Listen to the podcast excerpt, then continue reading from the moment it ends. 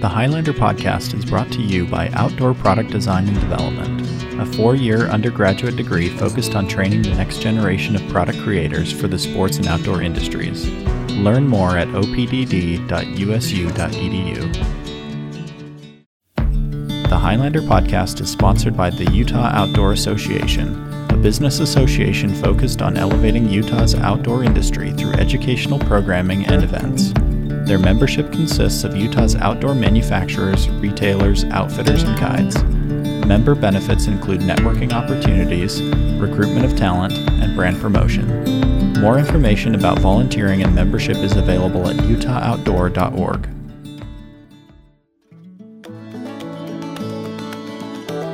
On this episode of our History of Gear series, we talk with Marilyn Moss, former CEO of Moss Tents, she talks about building and running a responsible company and the legacy of famed tent designer and fabric artist Bill Moss.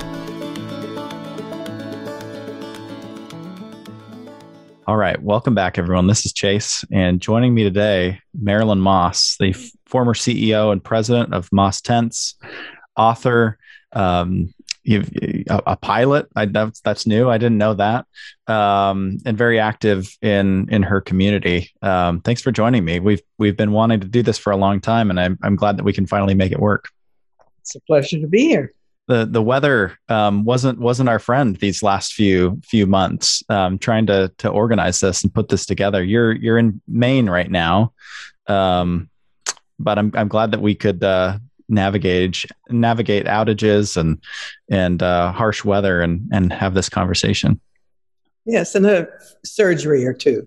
And a surgery or two. Yeah, there's there's been a lot going on. Uh, so I appreciate you just being willing to take the time. I I think this work is so important and and I've just really been looking forward to talking to you for oh, it's probably coming up on a year now. It feels like, um, and uh, you know you you were kind enough to send me the book that you wrote about the history of of Moss tents and and Bill Moss. Um, and I've I've been devouring that over the last few few uh, months of and have really enjoyed that and have been looking forward to this conversation. So thanks again for making the time. Thank you. Um, well, I, I wanted to just dive in and kind of take a look back at at the origins of Moss Tents, this company that you led, um, and and and Bill Moss, um, the the designer behind it all, um, and and your partnership in creating this this brand. Um, but I, you know, maybe taking a step back, I, I, I wanted to talk a little bit about why tents for you. Um, what is it about tents that you know that um, maybe caught your attention? Uh, was that something that you ever thought you would be involved in um, prior to getting into this business? What What are your thoughts there? no, not at all.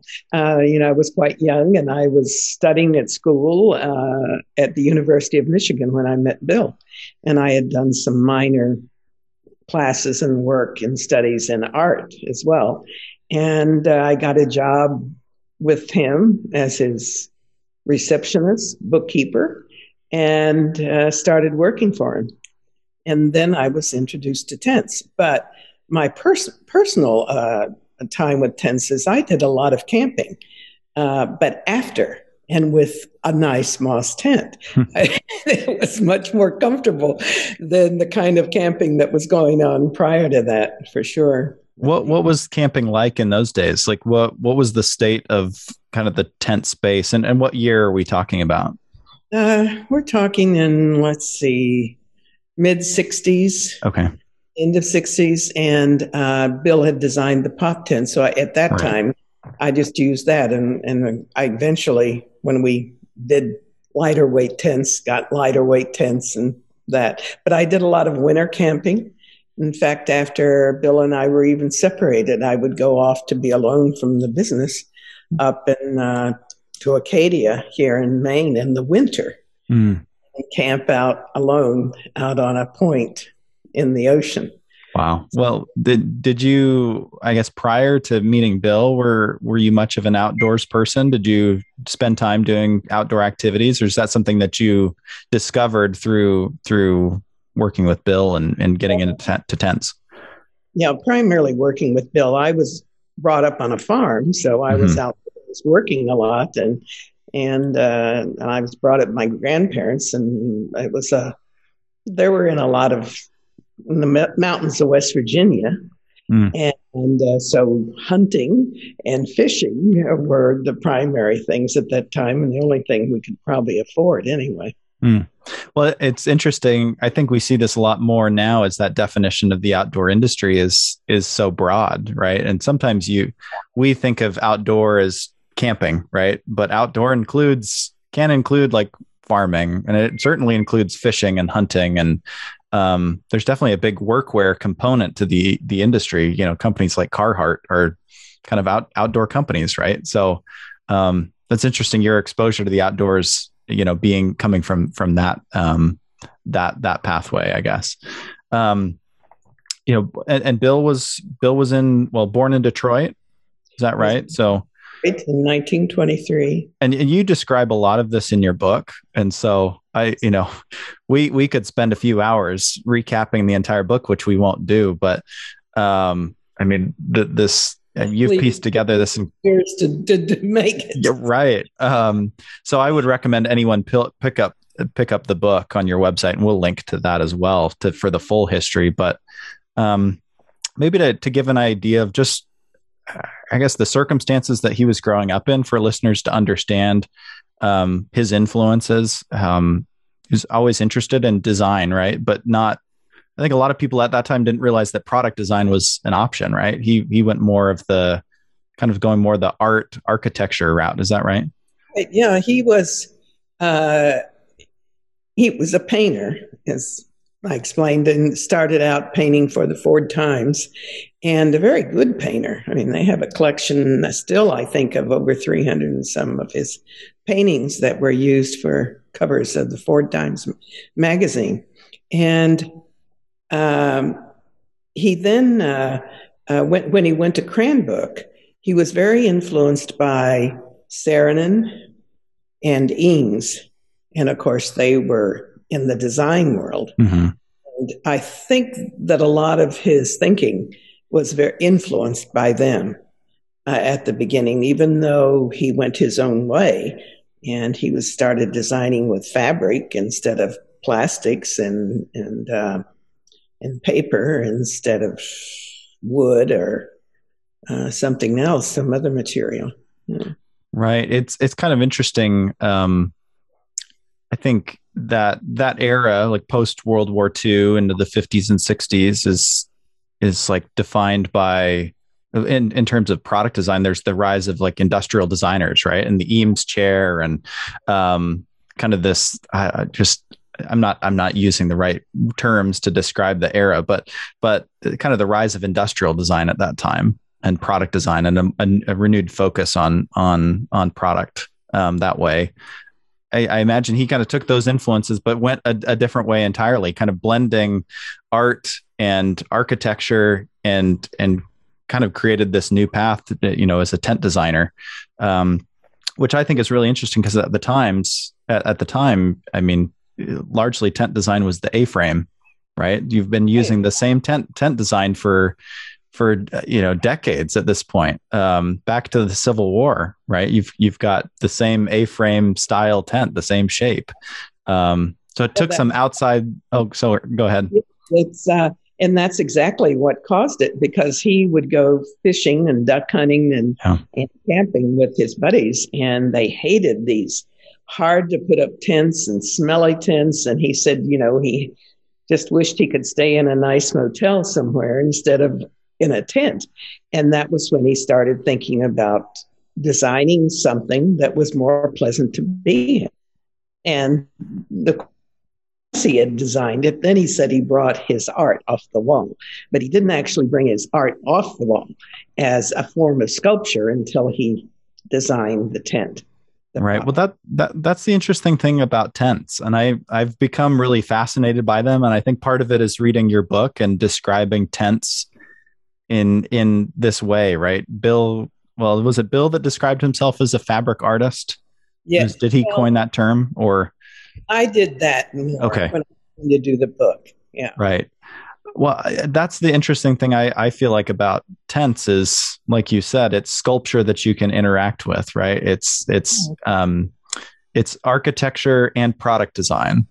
Um, it's it's interactive art in some in in some ways, um, which is is really unique and and which makes tent design I, I, imagine really hard for people to break into those who are in tent tent design today because it's um, it's a shelter in addition to a, a piece of gear.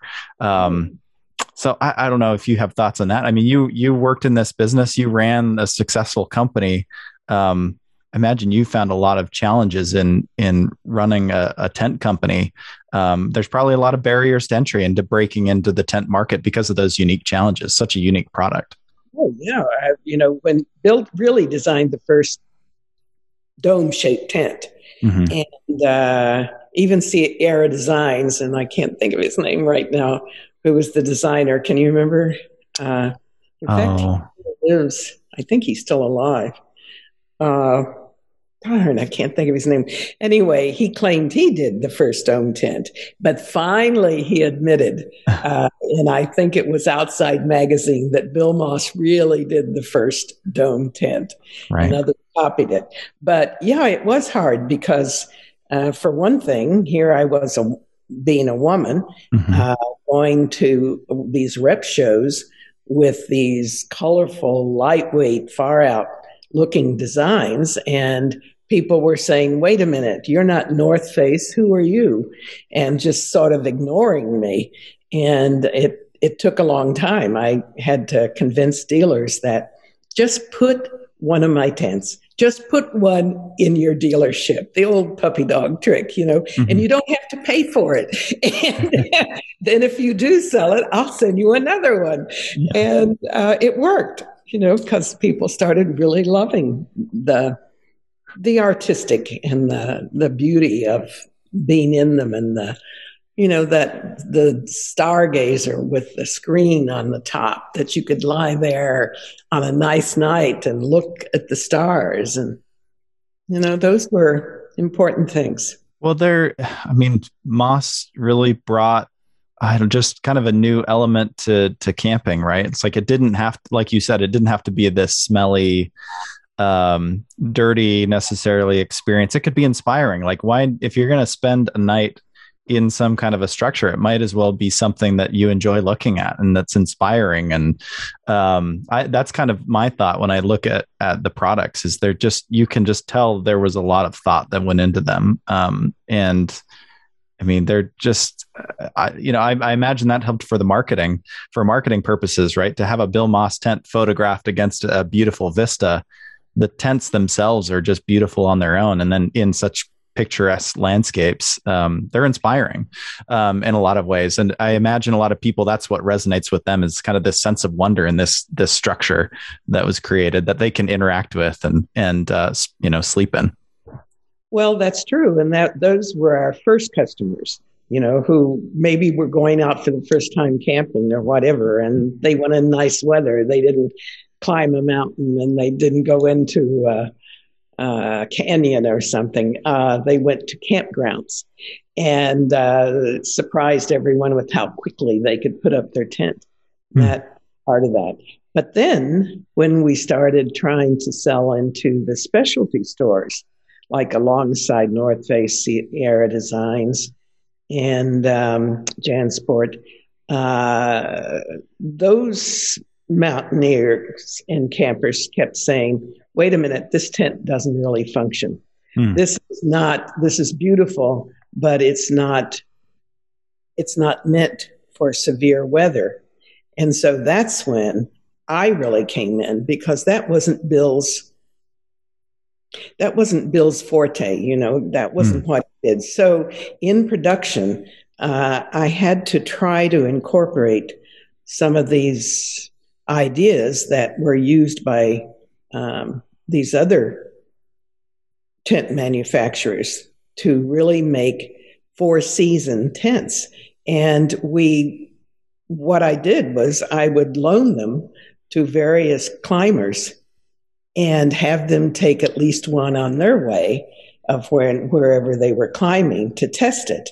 And then they'd come back and give us feedback. Well, you need a stronger grommet here. You need mm. to more reinforcements. You need this, you need that, and you need a vestibule. And these were things that we weren't familiar with, neither Bill nor I. And so we had to learn the hard way. Yeah, what were some of those challenges? I I had some conversations with some of the early tent designers at the North Face recently, and when they were designing the the geodesic tent that required you know flexible poles with Easton, and I'm sure you encountered these challenges as well. Fact, um, we were the first tent company with Easton. You were really okay. Wh- which tent was that, and what what year was that? And that was with the pop tent when okay. we you know, it kept getting different generations of of design and improving upon it. And uh, it was no longer called the pop tent and it didn't pop up. But when Bill was looking for alternatives to fiberglass rods, mm. he went to Easton and because they were producing only arrow shafts. Right. And he said, Well, what I want is is an aluminum lightweight pole that I can put shock cords through and be able to collapse and have it put together. So that he really was the one who taught Easton how to have those frames. Do you happen to know what year that that would have been? I guess uh, the year the pop tent came out, probably. Well, no, no, it was much later. Um, oh, okay. I, this is when we were really manufacturing here in Maine, so it had to be in the seventies. Okay, the early seventies. Okay. Yeah, because the oval intention, the geodesic came out in 75 or 76. So yeah. that must have been then. Yeah. The, the conversations yeah. that I had with the tent designers at the North Face, it was pretty interesting. They they said that they they worked with Easton as well. And and um, some of those early poles, in the display models in in some of the stores, they just broke under the stress right in those early iterations of the poles because this was this was new right? You all were pioneering um, you know using these materials for for tent design and um, I, they they had a few mishaps and they had to go back and, and work with Easton to re-engineer the the poles and uh, did you have any mis missteps like that um, along the way that were were notable that that you just thought oh we're we won't recover from this but but you did no, I would never say that. we it was smooth, smooth sailing, right? It was all learn as you go. Sure. I mean, just uh, in terms for me for running a manufacturing company and and uh, never had any business experience. Uh, I had to learn as I went. And also, we did in making the tents, and our team really worked hard at uh, getting correct materials and really going with uh, trying to produce uh, a fire retardant that um, didn't make the tent stick to itself every time you put it in a bag. And these were all constant issues uh, in manufacturing. We didn't come up out with the perfect tent, I don't think, until probably in the late 70s. Mm. You know, so when when did you, I guess, officially start with working with with Bill? Just for context, uh, that was in '61. Okay. You know, and again, I was just supposed to be a receptionist and bookkeeper, and of course, I lied and said I was a bookkeeper. I felt, how hard can it be? I can I can balance my checkbook. And and what what I guess what were some of the because Moss Tents is 75, right? Is that that's when Moss Tent Works, I guess, is officially founded? Yes. Under that name. Yes, we were uh, designing and producing tents and selling them in Ann Arbor, but they were being made by um, Eureka. Okay, yeah. And that was where the family tent, the Eve tent, of course, the hyperbolic parabola for the Parawing, um, those were the ones that were being made there. Right. And then it was not until we moved to Maine in in early 70 71 well i came up in 69 but and so we decided to start manufacturing instead of trying to be just a design company for other manufacturers right because you eureka was the big the big manufacturer i mean they'd been around since the i mean the 1800s. Like, oh, yeah. I mean, they they've been around for a long time making tents, so they were kind of the big one. Um, I guess the long-standing company, right? Yep, and we sold our tents in Ann Arbor just before we left. Uh, direct, direct mail mm. to individuals. Speak speak to the de- direct mail um, side of things. I we we I, I talked with a an outdoor gear historian recently, and we we kind of documented the history of a lot of the key early companies. So Gerry, Holubar, you know, some of those companies. And direct mail was the thing, right? Like we, you look at direct to consumer now and, you know, connecting with um, potential customers online. Um, I mean, it's very similar to this idea of having a mailing list, right? And sending your catalog directly to the customer. How important was that for for you all in the early days? And how did you even build a mailing list in those days? Like how did how did you find people to um to to send your your product to? Well, we ran some ads. I remember running ads in sports magazines. Mm. Even Sports Illustrated and I don't know if Backpacker was then. I think it was. And yeah. And outside maybe. Um, and we'd run a little ad that I could afford. And then we'd sell a brochure and then they'd order it and then we'd pack it up and send it out. But meanwhile, Eureka was making them. So all we were is just passing them, passing them through. Right. But those weren't the high end uh, tents. That they were beautiful designs and they were unique and different and people loved them. In fact, I'm getting mail now from uh, the Moss Tentworks website of people who will say, I still have one of the old uh, family tents. You remember that? The Eve family tent, and we use it, and my family uses it, and my brother's family uses it. And that was back in the 60s. Wow. Well, that that's the interesting thing about the tents made during that time is people have an attachment to them. Um, and it seems like there's there's there's a market of people out there who maybe they grew up and they slept in one of them as a kid and now they have the money that they could actually go go buy their own and they want to go find these tents. And so ebay there's there's a big market for old tents on oh, on ebay and people are always trying to track them down so. Yes. And they stand the test of time. I i mean this is in a this is a more regional company but Springbar tents was kind of the the utah based tent manufacturer that had been around since the 40s um, and I remember sleeping in a canvas Springbar tent as a kid.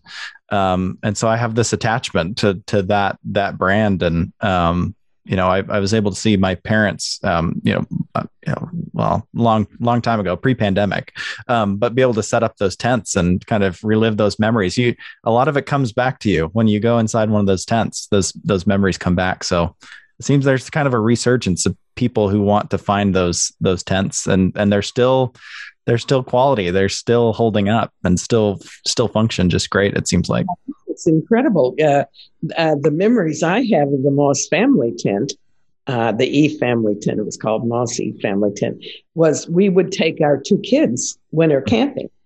And one of them was still in diapers.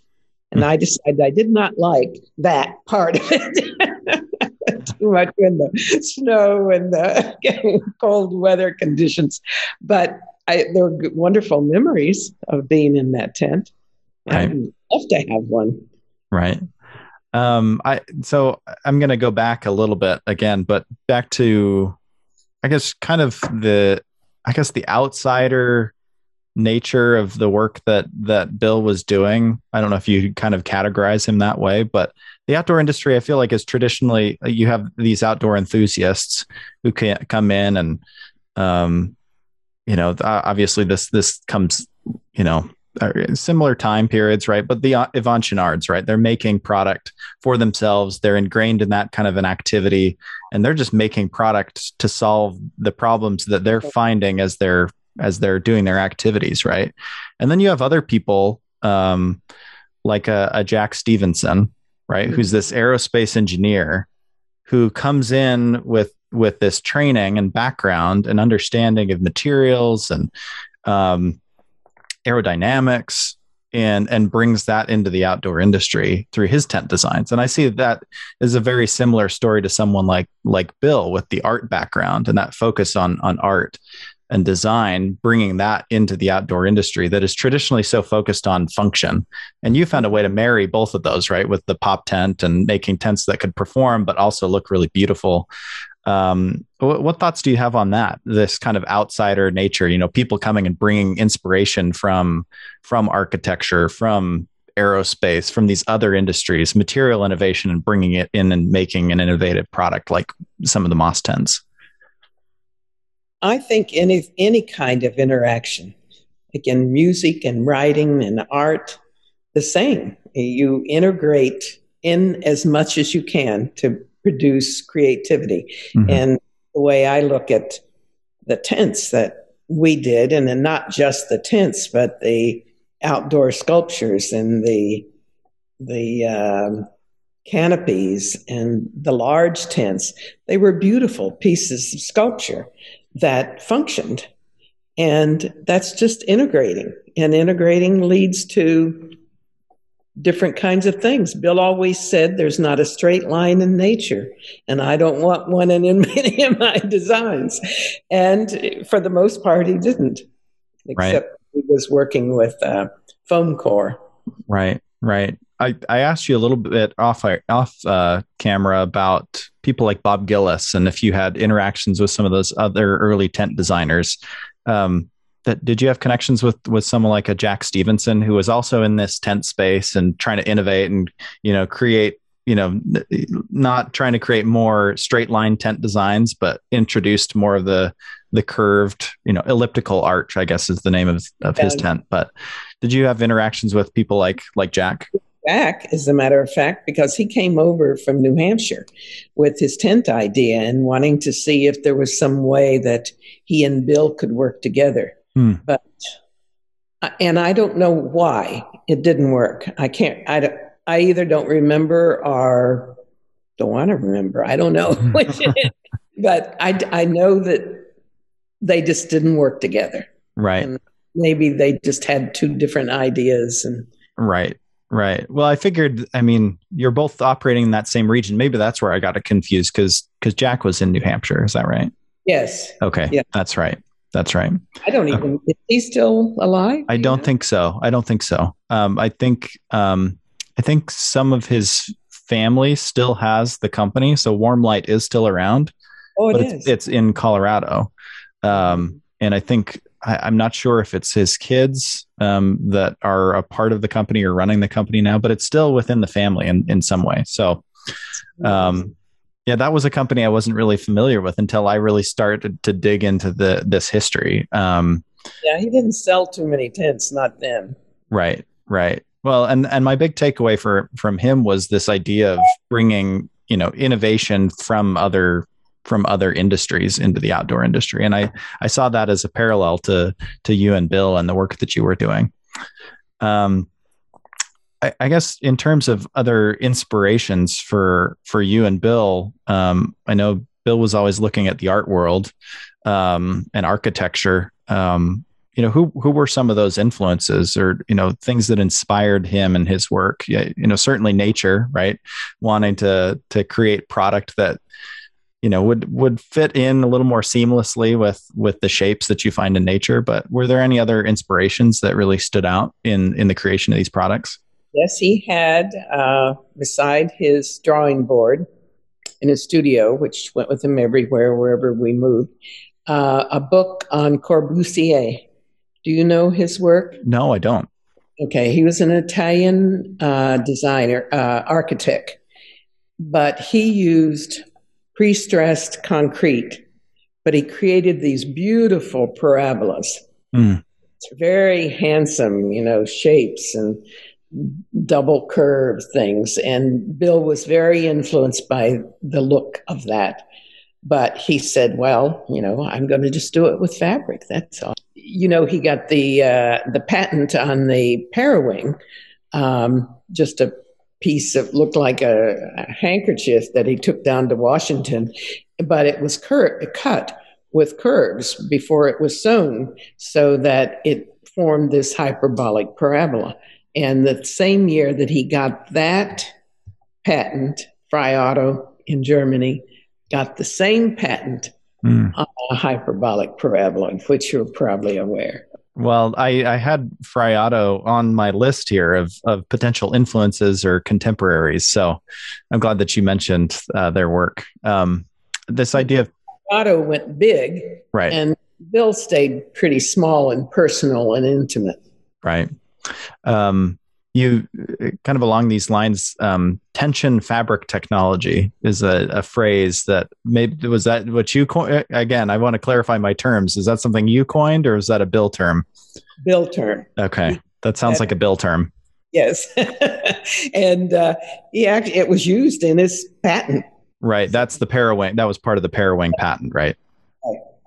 Uh, that's another idea that has come up when I've talked with um, those involved in the oval intention um, tent from the North Face is they took a lot of inspiration from Buckminster Fuller. Again, this idea of like some an outside uh, expert influencing, you know, design in the outdoor industry, and and I know they the the the term that they used was tensegrity. That's right? right. And that was kind of the term that I guess that was a Buckminster Fuller term that they in the series of triangles. Mm-hmm. And and Bill didn't like that. He, he was very critical of, of Buckminster. He said, You don't need that much framework. He said, Less is more. That was always his, his mantra. Oh, that's interesting. This is really interesting for me because I've been I've been bouncing between these two competing ideas, um, and having these conversations. And I don't know which one is is right. I don't know if there is a right, but I think they're both um, right. It's it's it's just the interesting of a different way of these two. I don't know if we can call them both geniuses or not, but the way they they thought. And Bill was always less is more. He was always trying to use less framework on everything, whether it was big or not. And he was not an engineer. And a lot of the young men that worked for him who had maybe had a little engineering or something were always skeptical mm. that this was going to work. And it didn't always. right, right. Well, that's why I'm ask I ask a little bit about the missteps, right? Was there anything big that he was trying to to do that just didn't pan out? Um, were there any failures that were notable to you in products that he was trying to create or anything like that? Well, in the, the paper, um, the failure there was that, you know, people have a preconceived idea of what paper is, naturally. Mm. And when it was ever mentioned, uh, that such and such was made out of paper, it was met with disbelief. So, marketing anything of his paper stuff was almost impossible. He took, um, we had a little, uh, um, not a trimaran, what's the other one? The two hull. Oh, I don't know. Oh, a two hull, not trimaran, but anyway, it was a sailboat okay. It was made out of foam core. Okay. And you fold it up, go under your arm. Your pole was here. Your sail was fabric. Everything. Mm. Put it under your two arms. I sailed it on the Huron River in wow. Arbor. And so did his kids. And he took it to New York to um, Schwarz. Uh, this toy store? FAO Schwarz. FAO Schwarz. Thank you. See, I told you this mind is not as quick as it used to be. Um, and he talked to the buyer there in this big office. And he Bill set up the tent and showed it to him. And this guy with a cigar and lots of gold jewelry on said to him, Well, Mr. Moss, that's very cute. That's very cute indeed. But what good Jewish mother is going to let her kid go on a paper boat on the water and didn't buy it, even though it worked? It was, and that was what Bill was always doing. You had a paper house. Who wants to, you know, I can't live in a, and it's round. Yeah. I mean, how can you live in a round house? How do you put furniture in it? So the, the, they were market failures, not so much product failures. And the only product failure he had because everything was made out of paper. All my kids' toys were made out of paper. All the furniture was made out of paper. We had a furniture couch it was paper and all.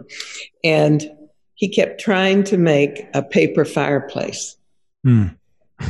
And it kept burning up. Yeah. So he, Go figure. so it never worked. It never Yeah. worked. But boy, he didn't give up. He did a paper sauna, and we had Oh, that. Really? Wow. There. Well, what what motivated the paper? Um, I guess what what drove that? What was some of the inspiration for for making paper products like that? Less, more. Right. You know, Right. using Ease of use. Not not, not uh, uh, uh, the the integrity isn't there in the in the material, but how you use it and how you cut it and how you design it builds the integrity. I think I think it's still a really interesting idea, and it's one of those that, like you said, market failure, right? I I can see paper furniture, paper toys, like some of that just screams IKEA to me. uh-huh, You know, yeah. like it, it, like some of that I could see, you know, um, really taking hold today. Today. right? like some of Yeah. these ideas right um and so maybe it was ahead of its time and we weren't ready for it but um i think i think that is a really interesting um piece of of the story right um that i i i, I don't know how many people know that chapter in in the moss tent history is kind of these paper products but they're really interesting and really beautiful to look at too Well, that was the that's really the interesting part of Bill that he wasn't he wasn't a tent a, he really wasn't a tent designer. Right He was a designer that was just constantly creative in thinking of some way to make something else that no one else had made. right he was very successful at it, but as a manufacturing company, I had to learn to say no to him because you can't go into all these markets without. I mean, Pepsi Cola might be able to, but they have had a little bigger budget than we did. Introducing a, a new market, uh, people didn't know and were unfamiliar with even the kind of material it was. So it was really hard because he was still an artist. He he, he just had to keep creating. What what challenges did that present for you as the president CEO of a company? Um, I mean, you ultimately have to have to deliver um, on the product and and you know make money and keep people employed. And um, you know was were there were there instances where some of this seemed like it was out of left field and wasn't a good fit and you had to put your foot down and say we we can't do that or what what challenges did you face? What you were kind of put in an interesting situation where you you probably had to have those conversations Yeah, exactly. The one you just said. I had to finally learn how to say no. And I was just excited about, you know, I was a young woman and and I loved his creativity and I loved all of this artistic excuse me, genius. But trying to market and trying to make the company profitable was really difficult because he just kept coming up with stuff and it was you know a garden product uh, a backyard product a pool part product a beach product uh, this you know that and uh, i think that's why in fact i know that's why he finally left the company. Mm, because he was being stifled and in creativity as an artist. And he he wasn't interested in the details. He wasn't interested in talking about how do we take this fabulous idea and market it and and or, or first even manufacture it Mm. and then market it. He wasn't interested in that you know. Right. You, you figure that out. But it seems like throughout his career he probably had to swing between artist and product designer a lot. And uh, you know the pendulum at that point swung more towards i just i really want to pursue the art right? Yeah. Um that that's really interesting. What year would that have been when he left the company he was in uh, 82 i think 82 83 okay and that was just to go uh, pursue he to Portland oh, okay and and that was to, to pursue other ideas and take them to market or do whatever he wanted to do Right. with them. And uh, you know, we separated with the company owned the uh, the products that had been already done, mm-hmm. and uh, you know we offered uh, as a company to buy anything that he wanted to offer that you know if we felt it was marketable, making tents. Mm. As hard as we tried, we couldn't because to get the quality and keep the quality and at the same year, I was trying so hard and had the losses. North Face, Sierra Designs, all of them went overseas mm. manufacturing. And there'd be a product sitting down in LL Bean that was $200 less than sitting by a moss tent mm. and a two two person tent. And you just couldn't, we couldn't do it. And so that's when I sold the tent part of the business in 1994 in fact, that was the year Bill died. Uh, he was in Arizona at that time, and I sold the tent portion, the camping tents, to REI, and uh, they bought the logo for the tents, and I kept the exhibit part of the company, which mm-hmm. was another division I had started using the tension fabric technology and taking it into the exhibit and trade show world, which again revolutionized it. Now there are a lot of fabric manufacturers.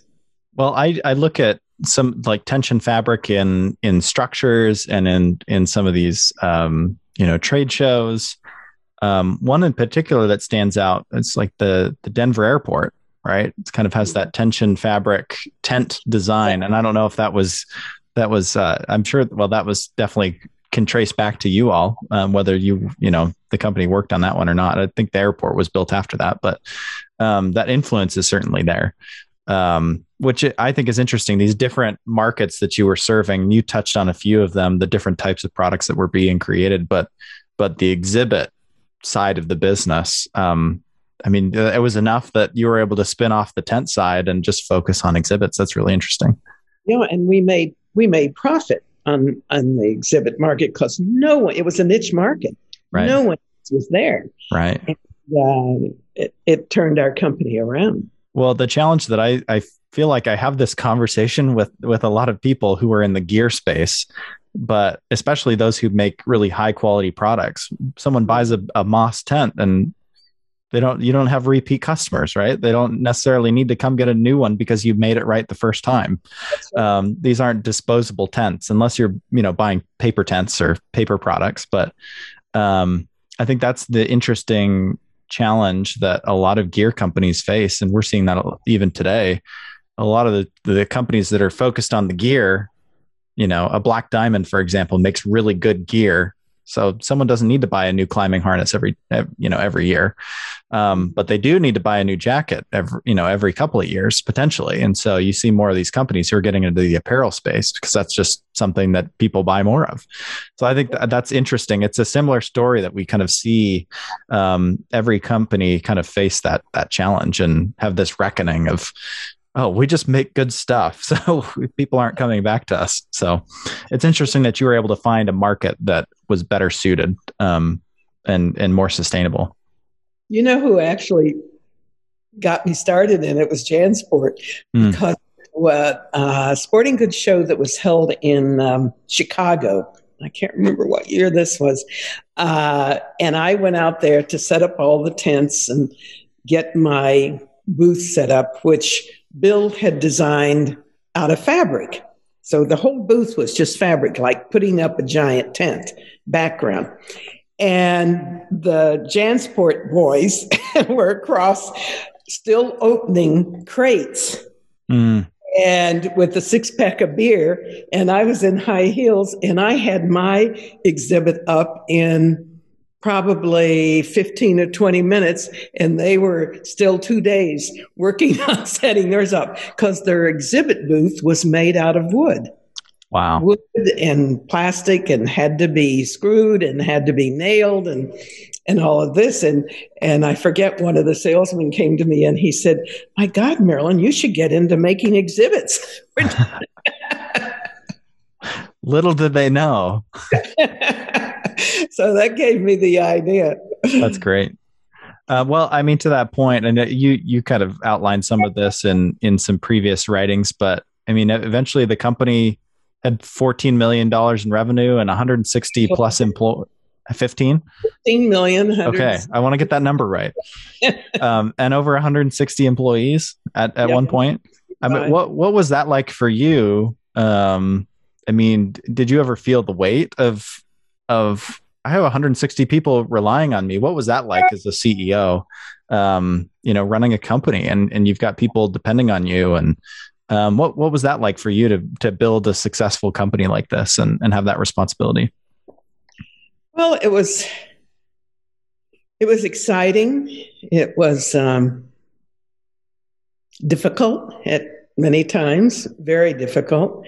And as I told before, I didn't have any business experience, so I had to learn as I went and make um, mistakes and learn from them and make hard decisions, like selling the tents, which we all cried the day that the the uh, agreement was signed. It was like a legacy gone now from us. And the employees and I were all very close. Uh, we really worked together, and I I ran my company with my values, which were trust and um, respect, and that if we had this in one another, we'd have a successful product. And so we all got together and we made our own mission statement, everybody together putting in their thoughts about what was important and and we had what is now called a socially responsible company. Mm. But at at that time there wasn't such a phrase or a title. And people, uh, other businessmen that were here, there weren't any businesswomen, would say, "Oh yeah, Marilyn runs her tent like a, a mother hen. She's she's not uh, really very strong in in her in, about her employees." But I never had. I had very little turnover. I had people wanting to come and work for us. And it was because they knew that the environment was full of this kind of trust and respect. And also, I really encouraged my employees to improve themselves. I had a wellness, I set up a gym, I had I brought in a yoga instructor to help with uh, during breaks to really stretch and do that. I I worked on domestic abuse because a lot of my women and the Stitchers were victims of that. And we made a point of talking about it and educating everybody. And hopefully they were taking that home. Um, and uh, it, it was more of a family, even though it's 165. Uh, but it concerned me, every single person. And I had that loyalty from them as a result. That's and amazing. When, when I sold the company, that was the saddest thing was I missed the employees. I missed the the interaction we had. Right. Good. So, well, you sold you sold part of the business in '94 to the, the the outdoor business, and then you sold the was it the exhibit business in 2001? Yes. Mm. And uh, at that time, I was hoping it would stay in Maine because it employed a number of people, and right. that's what we wanted to show that Maine could have a successful company. And um, the company that bought it bought it because of our culture, and our company was very respectful of that and of me. And um, they paid 15 million for it and my shareholders went away very happy, and a lot of my employees were because they stock in the company that, that I had given them. And um, uh, I went away with money, but it was sad. To, it really was sad to let it go. And when they kept it for five years and then they sold it, then the new buyer took it out west, mid Midwest. Right. What what what's the name of the did did they keep the same name? Did they keep Moss? It's still Moss, and they do about eighty five million now. Wow. Wow. And they own two. They bought several other companies up. Oh, interesting. Um, I guess as you reflect back on kind of the legacy of um, Moss, I, what are, what are your thoughts and feelings? I mean, you you mentioned some of this. You know the, you know, selling the company, the feelings that you had there there in that that family aspect. Um, but as you reflect on on the influence of the company, um, you know, and all the impacts you and Bill had on on the on the industry and other industries, what what are your thoughts there? Well, I was I was very proud. You know, I really felt that we had worked hard and we did a good job, and and I was very respectful of Bill's designs. Um, the marriage didn't work, but uh, that's why I wanted to do the book and to give his legacy and his designs uh, something to live to live on. Right. Talk talk a little bit about that process of of the book, like when that all came together. And I mean, you mentioned that being a years, you know, th- uh, an endeavor that took years to put together, uh, and all the primary documents that you have in there, and photographs and sketches. It's it's really it's a beautiful book, and I've I've loved looking at it um, over and over again. Um, but what was what was the process of putting that together? That's that was quite quite the task. Well, I was actually doing another book at that time, and Rico Eastman, who had worked for us and was a sculptor out in, now out in Santa Fe, um, he called me one day and he said, Marilyn, I got a phone call from a guy in New York who's an editor of the Fabric Architecture magazine. And he wanted to interview me about Bill Moss because he's going to do a book on Bill Moss. Mm. And Rico said, he called me right away and he said, uh, Marilyn, if anyone does this book on Bill Moss, it's got to be you. Hmm. So you have everything, you know about it. You were with him 23 years. You've got to write the book. And so I sort of reluctantly started looking into it. And then I thought it was just going to be a small picture book. and then it turned out to be this very heavy, heavy book that, yes, exactly. Way too heavy, way too big, uh, because I couldn't stop. You know, there were there were so many interesting things that Bill had actually done and created, and I didn't want to uh, let any of that go unknown. Right. Well, again, I recommend anyone pick up the book, and we'll include your website where you can where you can purchase that. Right. Um, I, I wanted to run through a couple quotes um, that are I don't know if they're all attributed. Well, they're not attributed necessarily to Bill, but I think I, I found a few of these in the book that I thought were interesting. But maybe you can give some thoughts on each one. Yeah. Labels are irrelevant. I'm assuming that's referring to to Bill not wanting to be put into any one box. That's right. I think he answered that one time when someone said, uh, "Well, you're an artist, you're a designer, you're a sculptor. What are you anyway?" that was one of his comments. It was in a newspaper interview or a magazine interview. Right. Um, I, I like this one. Trying to get Bill Moss to work on and finish a project was as hard as trying to get an atheist to church. Uh, that was a client, former client who had bought uh, an idea of Bill's, and then Bill lost interest in it, and the guy didn't know how to take it on and manufacture it and produce it, so he lost some money. Wow. Um, wow. Uh, any other? I, I guess uh, you know some. There's some terms that are are key. You mentioned a few of these throughout. There aren't any straight lines in nature. This idea of functional sculpture.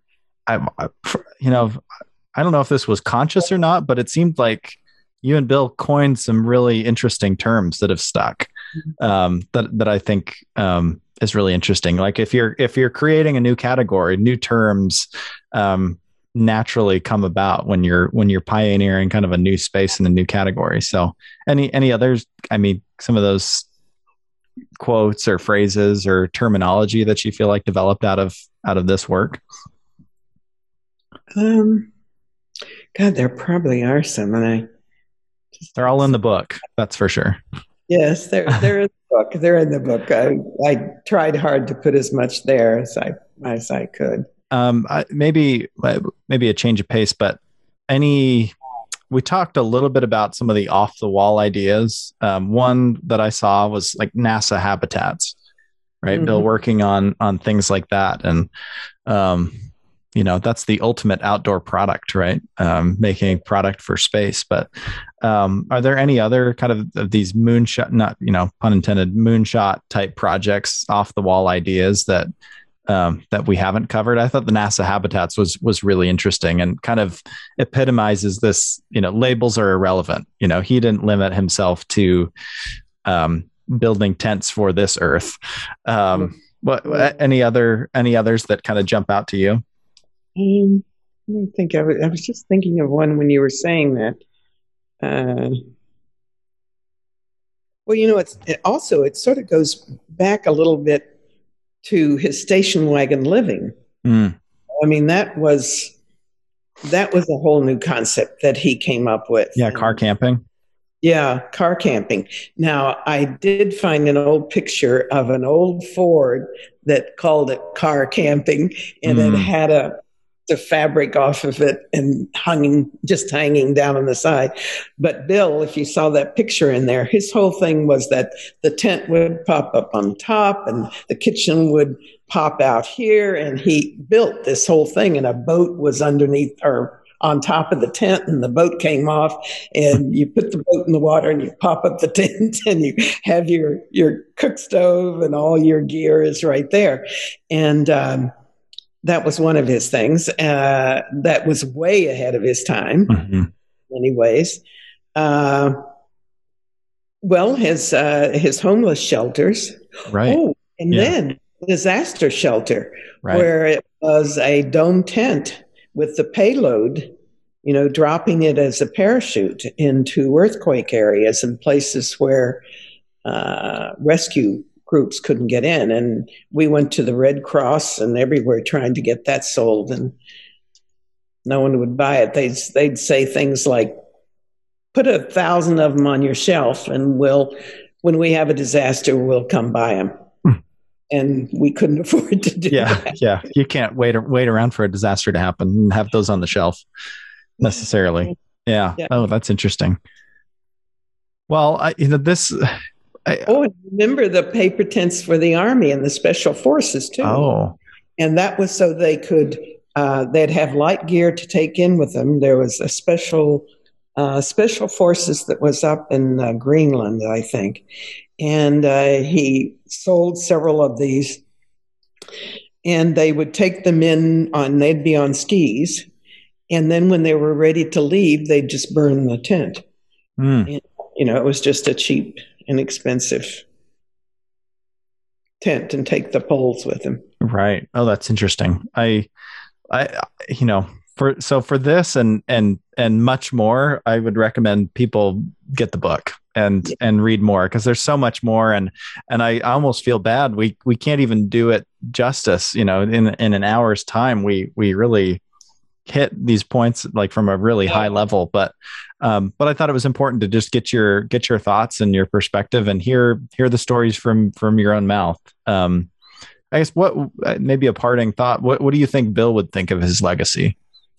Or would he not think of legacy? Is he kind of one of those people that that is only thinking about you know the future? What what would he think about his impacts on the industry? Uh, he had an ego. Yeah, I'm sure he would he would really love to see that book mm. on his coffee table. Yes. Right. Well, here it is, and it's done. Um, I, again, I recommend anyone pick it up. Um, how's the best way to stay in touch with you? Get the book. I know you've got your website. Um, do you mind sharing that with everyone? Yeah, the um, the Bill Moss website is uh, billmosstents.com. And my personal one is MM, no, sorry, Marilyn M. Moss at Chawzi, and that's spelled C H A W Z I which I got in Africa from tribal right chiefs, uh, dot me. So we'll, it's Chawzi dot me. Great. Well, we'll we'll include those in the in the description to this episode as well.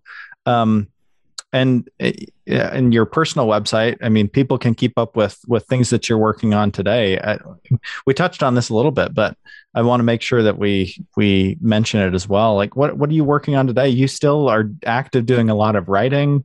Um, what are what are some things that you're excited about? You know, post Moss Tents life. Well, I, I just finished a memoir, and uh, it has a lot of the company in there and Bill Moss and that too, but a lot of other as well. Um, my upbringing, which was, uh, you know, in poverty in the mountains of West Virginia, and how I ended up where I am, and um, and I've written a number of articles on Bill and his design for magazines. There's a Spanish architectural magazine, and all of that is on my personal um, website, and you can actually open them and read them. And what else? Oh, and I'm doing now a story on just Moss Tents. I mean, um, Moss Inc., the company itself, the employees, the culture that we created um, and it's called From Barefoot to the Boardroom. Mm, that's great. Well, you've got your hands full. You're um, got a lot lot you're working on right now. I I'm assuming that we'll we'll be in touch when when some of those things release, and we'll make sure to share those with listeners as well. And and whenever that releases, maybe we can do a part two and and talk talk a little bit more in depth about some of those topics as some of those those books and articles come out. Thank but Marilyn, this has been fun. Thank you for taking the time. I'm glad that we could make it work. Um, finally, we we pushed through storms and surgeries and um, everything else to make it happen, and I, I really appreciate it. It's been a fun conversation. Well, thank you for your patience too, with a memory that's not as quick and fast as it used to be. no, no, this was this was great. Uh, your program or your your project, I think it's fabulous. Oh, thank you. Thanks for listening to the Highlander podcast. For more conversations with outdoor industry leaders and enthusiasts, subscribe and listen wherever podcasts are found or on opdd.usu.edu/podcast.